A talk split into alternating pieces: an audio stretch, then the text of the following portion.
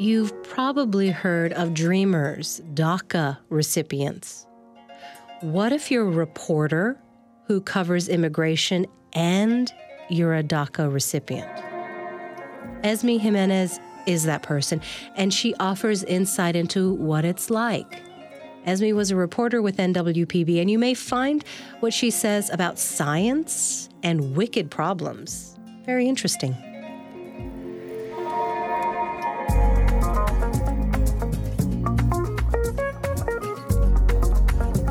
Okay, Esme. Let's do this. Let's do this. Let's start from the beginning, darling.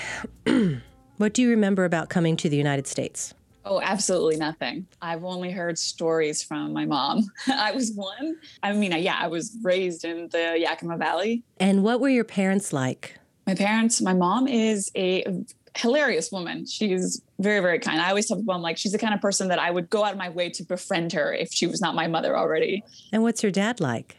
My dad is very calm, uh, very sweet, very gentle. Like they're they're a little bit uh, of opposites in the sense that I feel like she's very much a firecracker and he's very much like, you know, whatever your mom wants, or just want to make her happy. He bought chickens during the pandemic. He was so happy. He constantly sends me videos of the chickens like they're just both very country people. Like they grew up in rural Mexico, but they still live in a rural part of central Washington. And to them, they've always been very connected to the land and how important our food is to just keep ourselves healthy. Hmm.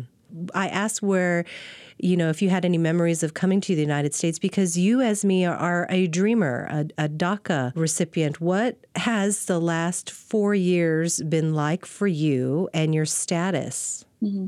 I mean, it's definitely been, uh, I think, difficult to both hold something personally and then also report on it. I've reported on immigration issues before. I became an immigration reporter at KUOW. And so I think there were definitely times that I had to be like, okay, I have a personal stake in this, of course, and I can make sure to let my editors know and so that it doesn't affect the reporting process. But I think by and large, I just kind of see it as this thing that I like almost like this vase that I'm like, I'm going to put this vase aside. I will come ah. back to it, but it's not something that I can deal with right now right now i just need to understand you know how is this impacting other people? What does the policy say? Ultimately you know how does it ripple out? Hmm. That doesn't sound easy to do though. I don't think it is but i think many reporters and i'm seeing more talk about this now like we always have had individual stakes in the game right? Whether yeah. that was um, gender whether that was trans rights whether that was a military person or your family comes from rural areas or they're business people. I think more and more people are realizing like oh yes, we don't want to be the story, but we're ultimately never not part of society, ultimately, right? We're still very much affected. Why did you decide to become a reporter? It was an accident. I genuinely did not mean to do that. because you have a science background, I think, right? yeah, environmental science. I mean, what did I I mm-hmm. see here you did what was it called? Give me a second to find it.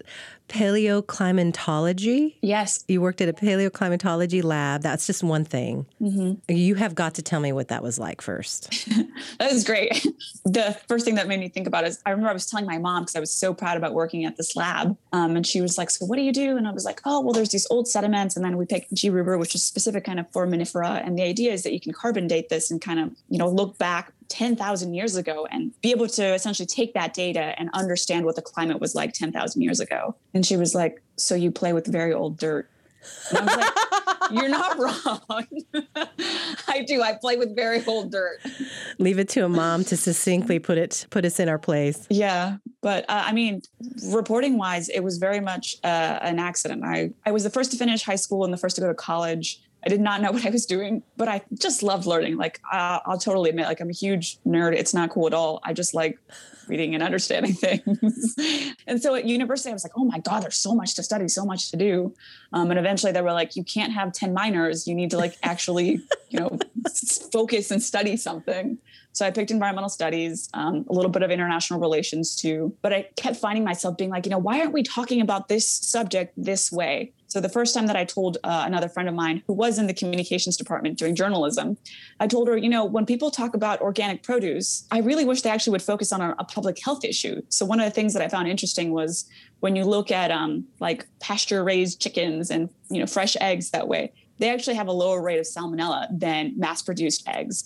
And so I was like, rather than talking about this as like, you know, animal rights and PETA and only vegans or bouginis or Whole Foods, why don't we talk about it in public health terms?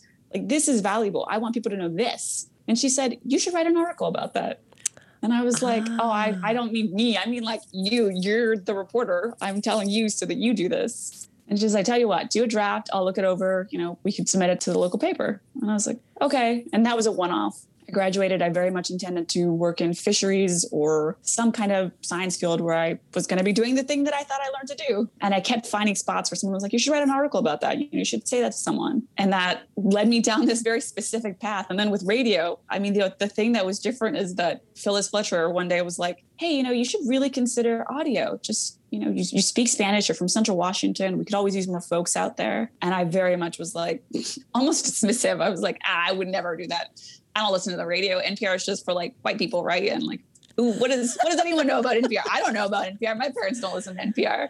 And I hate the sound of my voice. I would never do that. Um, and she was like, well, just think about it, just consider it. And then Carrie, Carrie reached out like three months after meeting Phyllis and was like, Phyllis ah. Fletcher said, you know, that you would be willing to do radio. Yeah, these are our people. Yeah. D- just for for our listener, Phyllis Fletcher is a well loved editor who used to work KUOW and for Northwest News Network. And then Carrie, that you're referring to, is our station manager here at NWPB because we were looking for a Yakima reporter. Uh-huh. And so he gave you a call. Yeah. And I was like, listen, Carrie, I'm not saying Phyllis lied. I'm saying Phyllis was very liberal with her interpretation. my reporting abilities. Uh, I don't know. I can point a mic at things, but I don't know how to mix audio. And he pretty much was like, listen, it's three months. You know, we just need to fill in person. You can't, you know, screw it up that badly. And I was like, okay, if you're willing to take me, sure, I'll do it. Well, and I love that that happened because that opportunity has like trampolined you to many other opportunities. Oh, absolutely. Hmm. So your folks I'm just so I'm curious when you were younger and they knew you were good at reading and writing, did how did you find your path to college?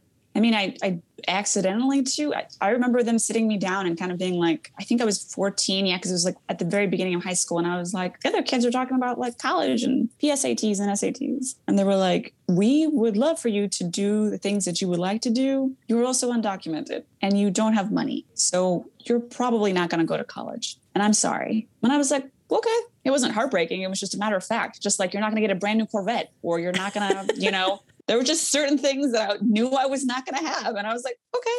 And then what happened? Well, then I was like, wow, I'm sure like they're I'm very stubborn and I'm very contrarian. So I think there was just times that I was like, well, who said, you know, and I looked into how other people did it. I was like, so I could get a scholarship. If I was really, really good, I could get a scholarship and someone would pay for this. So it would be, you know, less economically burdensome on us. And they were like, sure, go for it. We can't help you. Like, we don't know how to fill out a FAFSA, but we're all about supporting you. I'll make you food. You tell me what the FAFSA is, you know, you fill in stuff. And I did that um, was able to get a couple universities, but effectively the only reason I did actually go to college because even UW was too expensive for me. The local university, Seattle U, was going to be way too expensive, even with like a half tuition scholarship. Is that I did get a full tuition scholarship.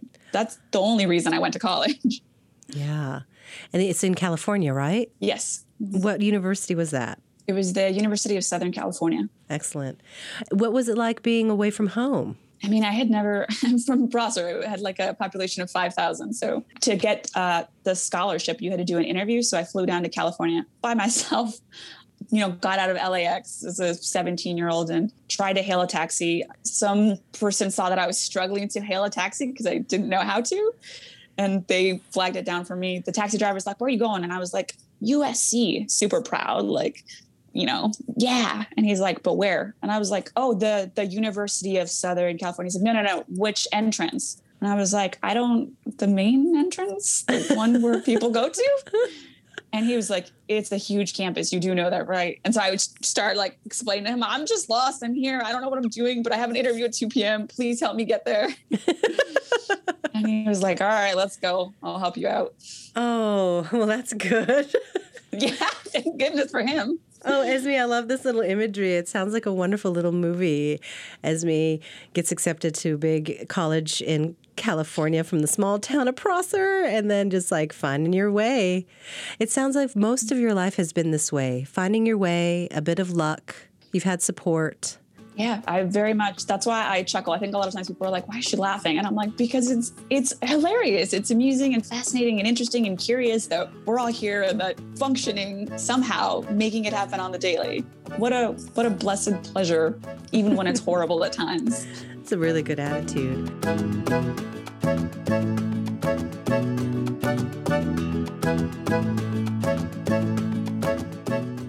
At NWPB.org, you can find news, music, art, and culture. Never miss out on stories from your community by bookmarking NWPB.org, a website that engages, enlightens, and entertains.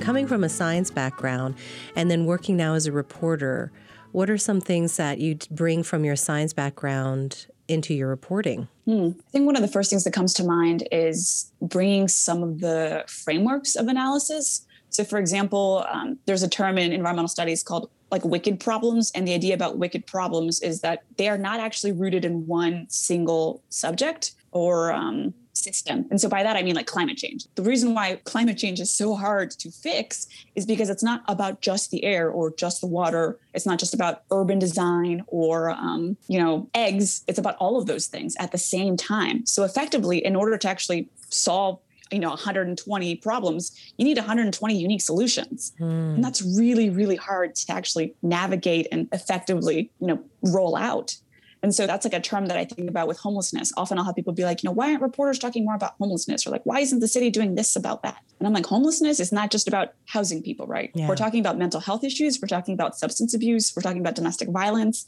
We're talking about gender. We're talking about accessibility, poverty. Poverty. So yeah, it's complicated. And that means it's a lot of reporting and through different angles. And if we dismiss it into this simple, you know, narrative of, of how homelessness is, we actually do a disservice to ourselves and others. And then we create policies that don't really solve issues. No, and worse, people think that there is going to be a silver bullet that's going to fix some of these wicked problems. And I have to insist that if you think about it through this one dimension, you won't be able to fix it. I like that, bringing that from the science world into your reporting. With that said, how does one, in your analysis, address our immigration issue? If you were to take the wicked analysis, because it's not just people want to come to America because our streets are made of gold and there's milk and honey to be eaten. Right. They're coming here for a lot of reasons. Absolutely. And I think um, so. With that, I would look at economics. I would look at global migration. I would look at human rights issues and certain policies that we already have in place. And I would ultimately also have to look at race and identity, right? There's a reason why whoever was last off the boat, metaphorically, is the group that is targeted by the group that is here now. I've not heard of that before. Yeah. So I think about if we look back historically about when the Irish came to America, right? There was actually terminology that was used like the Irish itch, which is like um, smallpox, mumps. That was a term that people used, like other non-Irish Americans used, right? And that when you saw other immigrant groups come in, that was actually changed to talk about that specific racial group. So to me, it's indicative that unfortunately by human nature, we do distinguish each other. We do have judgments. We do see differences and we, you know, have tribalism. But at the same time, I think to not note those things when reflecting who was the last person that got off the boat, the last groups that got off the boat, you know, how do we think of them? Um, even the language around migration, we say, you know, thousands of migrants are flooding the border. So this imagery of this tidal wave that's taking over, right? Mm. That framing tells us something about who we think has a right to land or how we think people should actually be moving. Mm. Esme, just on NPR, we heard headlines that last month 19,000 unaccompanied minors were at the border and they're now being processed in the United States. What are your thoughts about that? I mean, it's heartbreaking. These stories, you know, once you actually dive behind the numbers and you see that there are, you know, children that are four years old, eight year olds coming over, that is tough. And my first question is what makes an eight year old decide to take a thousand mile voyage trip alone or with other children? I guess I would say it's really what made the parents decide to push them to go your acronym WICKED for science, right? The issues that we're having with immigration to me have always seemed very complicated and then got a little more intense when you start seeing children as young as three or four or five being, you know, as gently as possible dropped over the wall onto the United States side. And instead of being angry at parents about this, I often wonder what would cause me to push my toddler into another country. Like, home must be so bad. That's just me speaking. No, I, I, understand that. I think that is the horrifying part that, you know, I talked to this 14 year old and he's like, yeah, my mom, you know, told me to come meet her in the US. We're from Guatemala. And it was either that or I was going to join a gang locally. And I, I, I didn't want that. Mm. I didn't want that.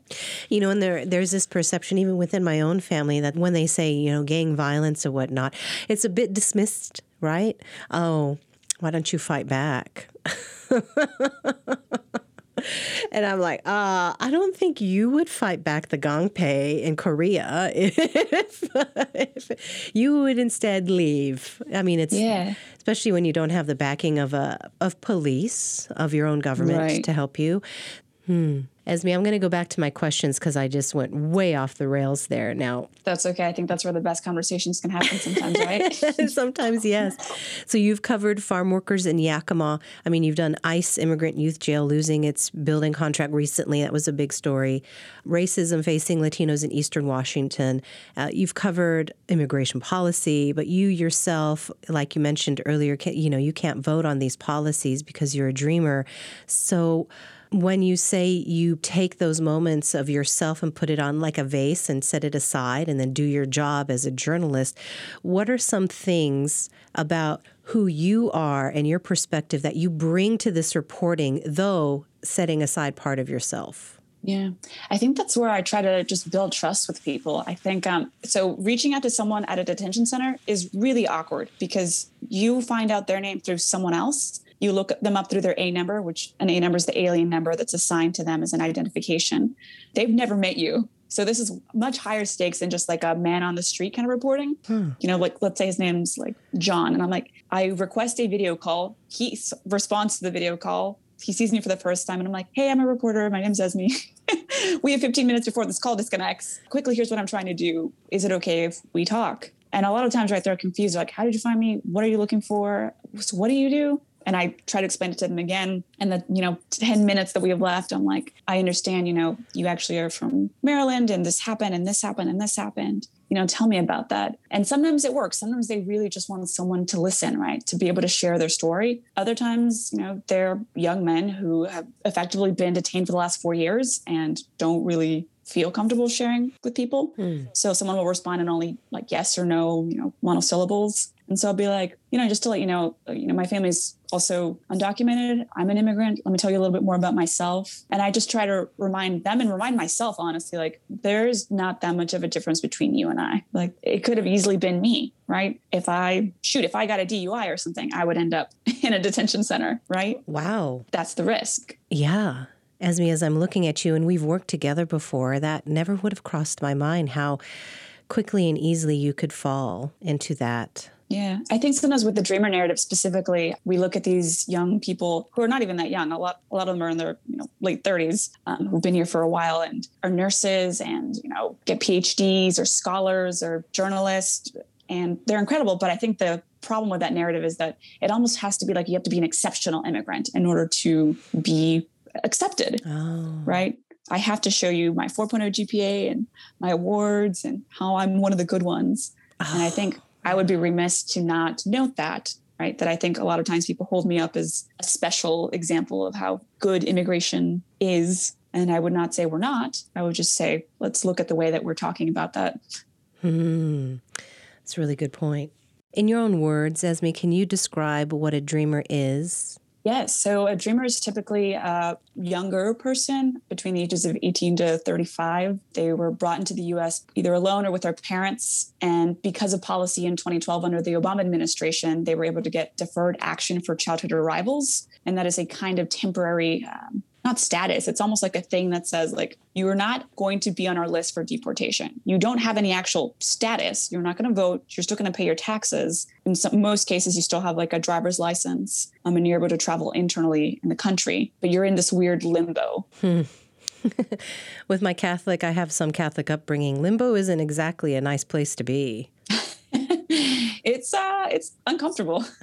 so then during the Trump administration when they tried to dismantle DACA, what was that like for you and your employment or your self-security? Yeah, I, I just remember the first thing I said as I sat down my editor and my news director. And I mean, they kind of knew this, but I was like, just to be completely transparent with you, you might lose a reporter in like three months, depending on how this policy happens. And I just want you to know that so that we can prepare for it or I can finish some stories on time. Like there's there's ways to be strategic about the time that we have left if it is that we are running out of time. Oh my gosh, you wanted to make sure you got your work done.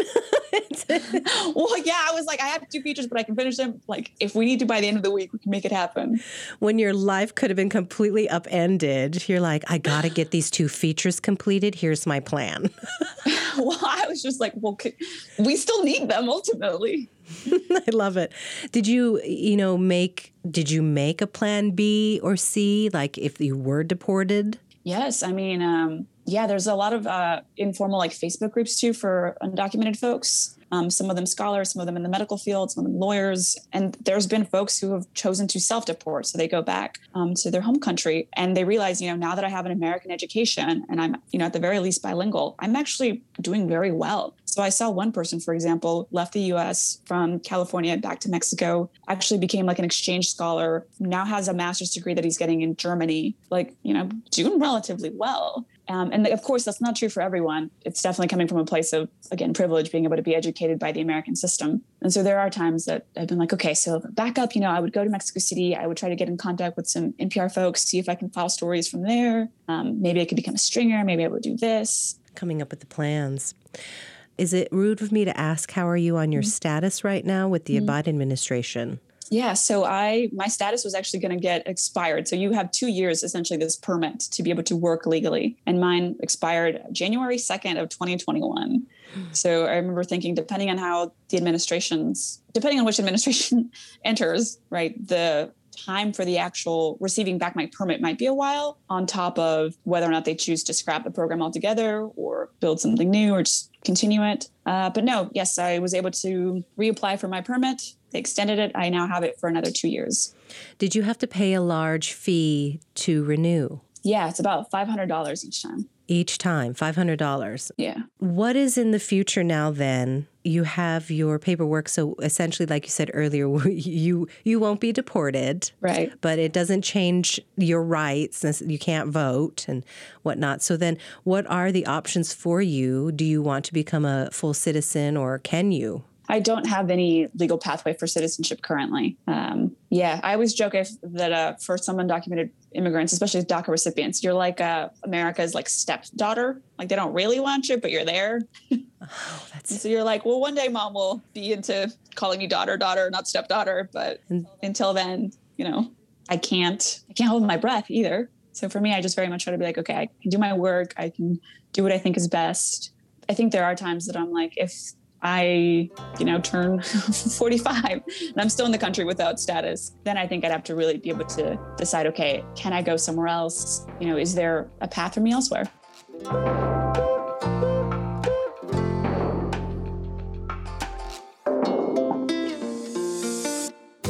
Did you know that you can find us on the Apple Podcasts app? Just look up Traverse Talks and have a great time listening.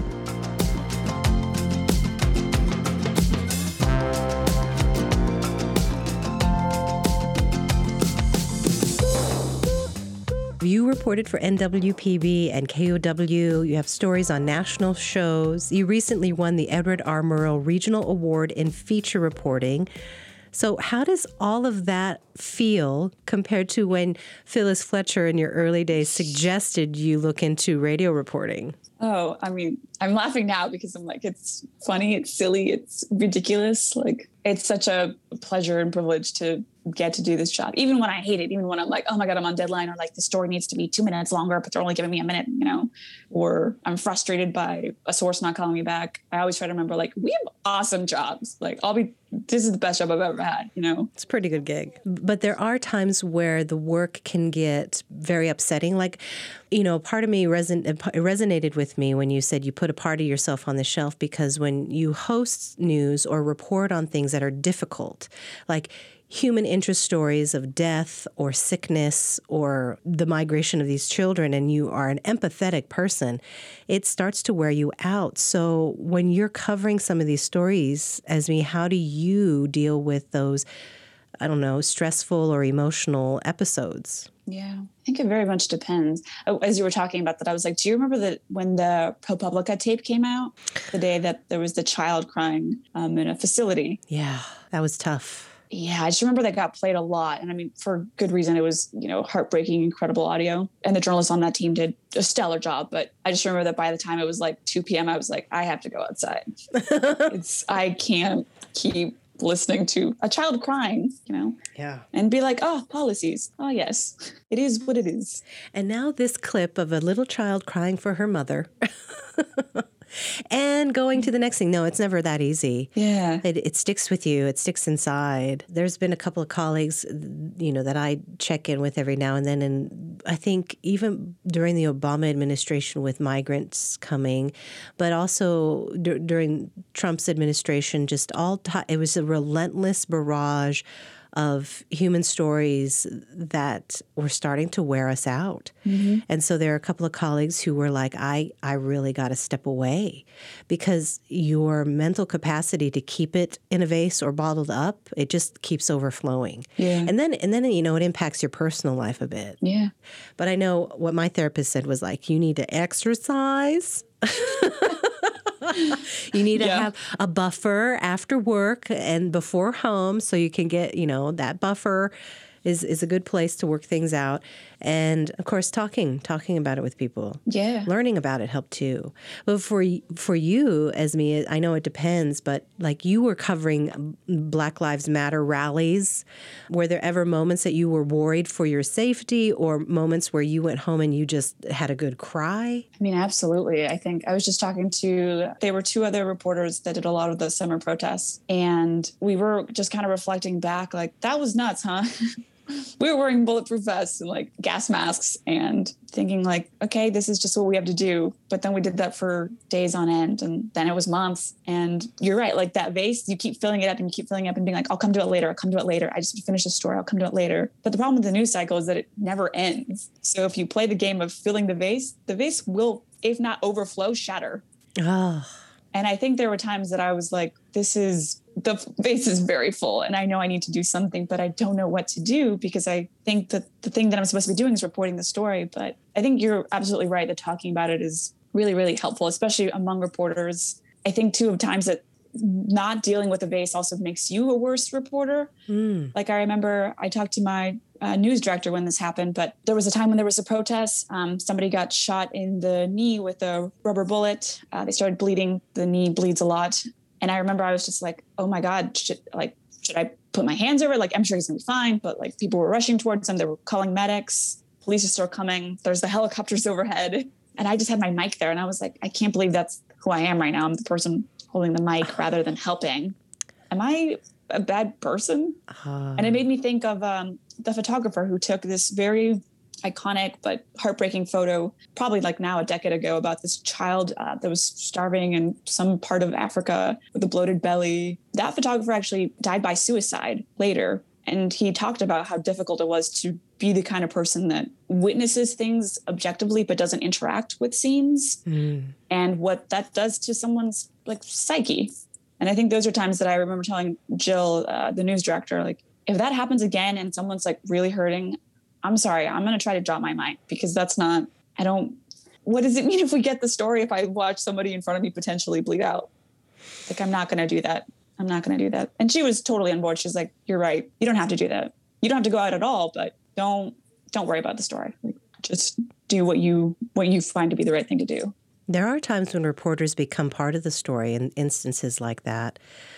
And I, I think for me, as long as we acknowledge that that is what happened and we explain, mm-hmm. I don't think anybody ever faults you for being human. Right. I think we forget that though. We're told like, you know, don't be part of the story. Right. Just do this as well as you can. And I think old school journalism is still, I mean, yeah, I also think of like, am I showing up objectively? If someone else was coming to the story for the first time and they saw how I moved through this, would they trust it? Would they feel good about this kind of reporting? But then I have to be like, okay, no, don't get stuck in old stuff, right? Like, you know how to do good reporting. That's why there's also processing in place. You're not doing this alone, You have an editor. right? Yeah. Speaking of that whole craft, Esme, what is what are some things you wish people understood about reporting and journalism?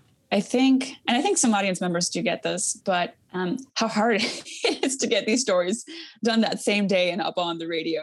You have to convince a stranger to talk to you about something intimate, or you know, go to an official who's just trying to tell you about how great everything is. You have to actually like find out what the number is, get that all ready, have someone critique it, you know, be okay with that, fix it, have it up by three, three thirty. You know, Yeah. like that's it's nuts. what we do is nuts. Sometimes I think about that, that it's very much like it's it's rolling the boulder uphill. it's really tough work. I agree. And I've I've often found myself explaining to friends and people who want to know more about the industry is we're putting ourselves and our work out there for thousands, perhaps if we're lucky, millions of people to view or read. And there can be a mistake. Right. That is terrible. I also try to remind people like the script is a very specific reason that we said may as opposed to like is. There's a reason why we said um, Allegedly. uh, allegedly. There's a reason why we're using specific jargon. And I think those are times that I wish we were a little bit more transparent about saying we're saying this because of X. right. Explaining it a little more. Yeah. Yeah. That would be that would that would take time though. And And that's the thing. Mm-hmm. We're always up against the clock. Mm-hmm. So, has there been a story for you that was disappointing after it was all done, eh, you know, or maybe something or a person who you like, let's say you thought this person was a, a good person, but after doing a report, you're like, oh my gosh, this was not what I thought it would turn out to be? Mm-hmm. Kind of. I'm trying to think. What comes to mind is a time that I did a story on solitary confinement at immigration detention centers. And I found a guy that had been formally detained, was in solitary for about 20 odd days, I think. Wow. He was deported and then was back in the US. But one of the things that stuck out from his story is that we were talking about the psychological impacts. We had pulled some data that was really helpful, kind of reflecting on how often people who are detained in those kinds of solitary situations, one in four of them have mental health flags on their profiles. Hmm. And by and large, you know, both the UN has rules about this. The Mandela rules is what I'm talking about in terms of solitary confinement. Anytime over two weeks is considered inhumane. And on top of that, you know, mental health practitioners will talk about it as well. But um, the thing that stuck out from his story that I, I wish I had somehow been able to craft better is that um, in one of our last interviews, I asked him if he was still scared or something, and he was like, "Oh no, no, I'm not. I'm not scared." And I was like, "Ah, because." You feel free, like you've defined, you know, your freedom. And he's like, no, because I lost everything already Esme. I don't have anything. I was detained for two years. Like I didn't see my kids during that time. We grew apart. My wife left me afterwards. Like I, what can I possibly take from me? They already took it. And I didn't know how to include that segment of the story. And I wish I had pushed myself to think about it better, to be like, again, it's not just that it's a policy and this thing happens, it's the way that it echoes out for years for that person afterwards. Do you feel like you're a journalist advocate? I think the word advocate is always very slippery, and I think people mean different things by it. Depending on where that person's taking the conversation, I would say, you know, all journalists are advocates. We advocate for more time on the radio. We advocate for certain subjects to be reported on that day. We bring our own identities and we say, you know, listen, as a mom, I really need to know how school reopening is happening in the Bellevue school system or the Yakima school system. We always push for those things we should be. That's how we do our job well. If you're talking about, you know, being in the front lines of a protest, that's completely different.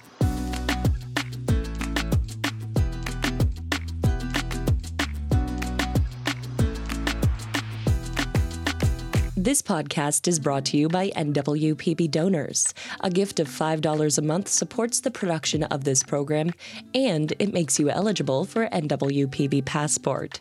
With Passport, you have access to an on demand library of more than 1,500 episodes of PBS favorites. Come to NWPB.org and click on the donate button at the top.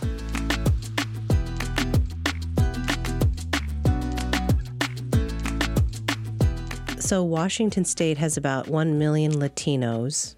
It's one of the top 15 states with, you know, pretty sizable Hispanic populations, but I don't feel like it gets a lot of attention in national news when it comes to farmers' rights, Latinos' rights, even, you know, acknowledging that we have this big population in the state. Esme, what are other issues? Because there is such a large population of Latinos in Washington state, what are some storylines that you wish you could do if you had the time and resources? I think uh, I would like to dive into complicated subjects. Like one of the things that I think about was um, when we were doing a story at NWPB about one of the largest farm worker complexes for housing um, H2A workers, which are temporary workers. One of the things that stuck out from the interview with the farmer is that he was like, I don't think enough people are realizing that like the people that we used to have for farm labor, like they're having kids here. And those kids aren't growing up to be farm workers. They're growing up to be nurses teachers lawyers. In which case you still are going to have a labor deficit in 10 years. Oh. In which case what are we going to do about that? Who then is going to be a farm worker 10 years from now? Because these farm workers are already in their 50s 40s you know they will eventually retire. Hmm. And I was like, those that that's an interesting subject, right? That yeah, my parents are farm workers, but I'm not. And they and that's the whole point is they don't want you to be. They want yeah, you to. and it's likely right that if I had kids, they wouldn't be farm workers either. Yeah, I mean, I'm speaking from my mother immigrants. Whole mo is I come to this country so my children will have a better life. That's typically what I see. And is that the way it was for your folks? Absolutely. I think, like you said, for many of us, um, and shoot, this happens for native born Americans, right? Where if you grew up in a trailer park, you want to make sure that they don't do that. You want to make sure that they don't have loans. You want to make sure that they make it. They get the house with the fence. Yeah, no, Esme, the dog I don't with know. 2.2 kids. Speaking from a Idaho resident, I don't know if that's always the case. Darling, listen to this. I was in Kooskia, Idaho. Beautiful place, lovely school. And the counselor told me that many families do not encourage their kids to go to what they called secondary school. Mm-hmm. They didn't even call it college because you don't say college or university. Yeah. And I'm sorry, was this with white families, low income families, like rural families? White families, low incomes, this like there was one mill left and they still didn't push for their kids to go to secondary school. And that's, you know, maybe to become a, a plumber, electrician, mm-hmm. all these other great, high skilled, good paying jobs. Right. They couldn't say community college because in their heads it's you becoming an elitist or there's just some cultural differences in some pockets of America where they're typically white and you know even my husband comes from an area like this where it's this this job was good enough for me it's going to be good enough for you. And so that was a real cultural difference and shock to me that there are many places where the parents do not necessarily want you to have a better life than they do because what's wrong with mine? Mm-hmm. What's wrong with this life that we have? So i sometimes particularly feel that when we are closer to the immigrant part like it is literally your mom and dad and my mother I feel the push is is there because the pain to get here or the pain from the mother country was so intense. They didn't want their children to experience that. Right.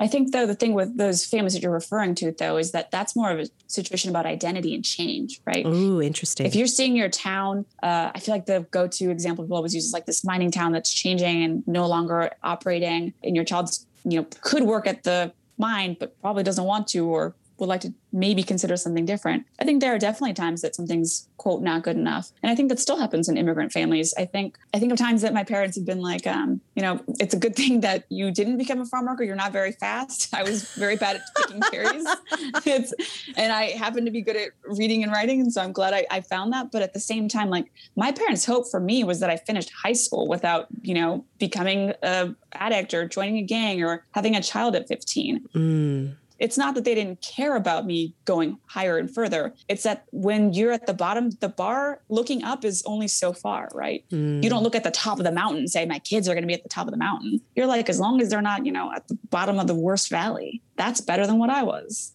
It comes back to being better. Yeah. Hmm.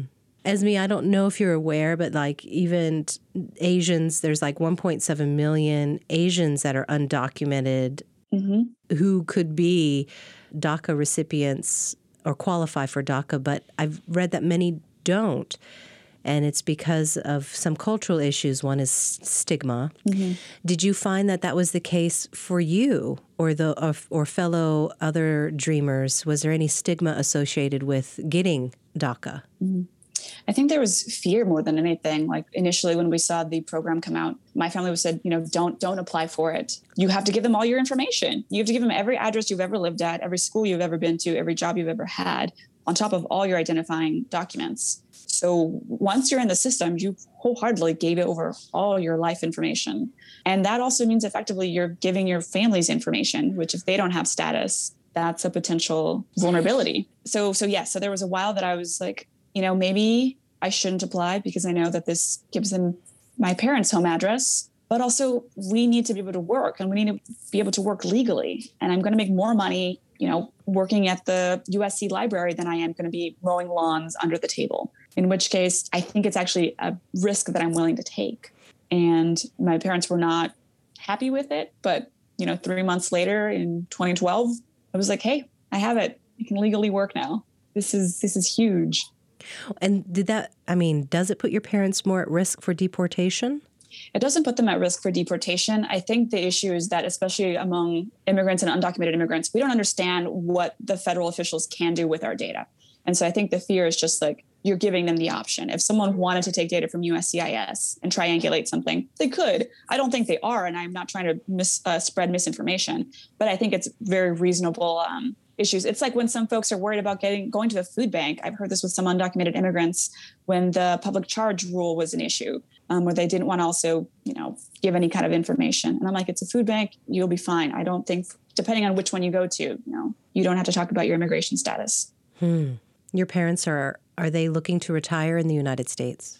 I think so. This is this is a good question. I wish I had them here with me. Um, I think there are times that they're like, you know, we should go back. We would if we saved up U.S. dollars, you know, would go a lot further in Mexico, even other parts of Central America. But I think there's other times they're like, that is no longer home. You know, I haven't been there for 30 years. It's probably changed a lot. The people that I grew up with or the family members I have, a lot of them have passed away.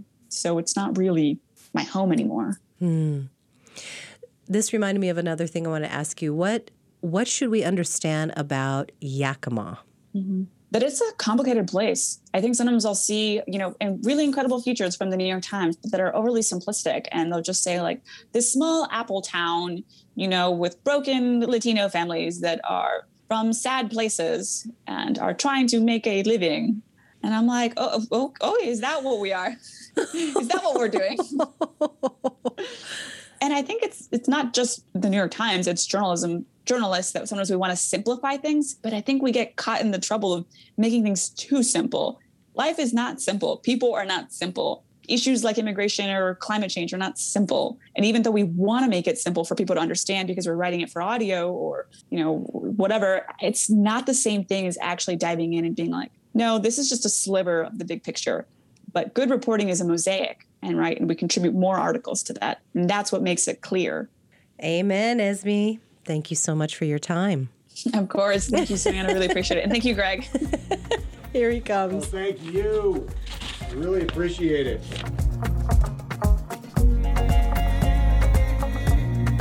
That's Esme Jimenez, KUOW reporter and DACA recipient. Hey, thank you for downloading Traverse Talks and for listening and sharing this podcast. I'm Sue Ann Ramella. Until next time.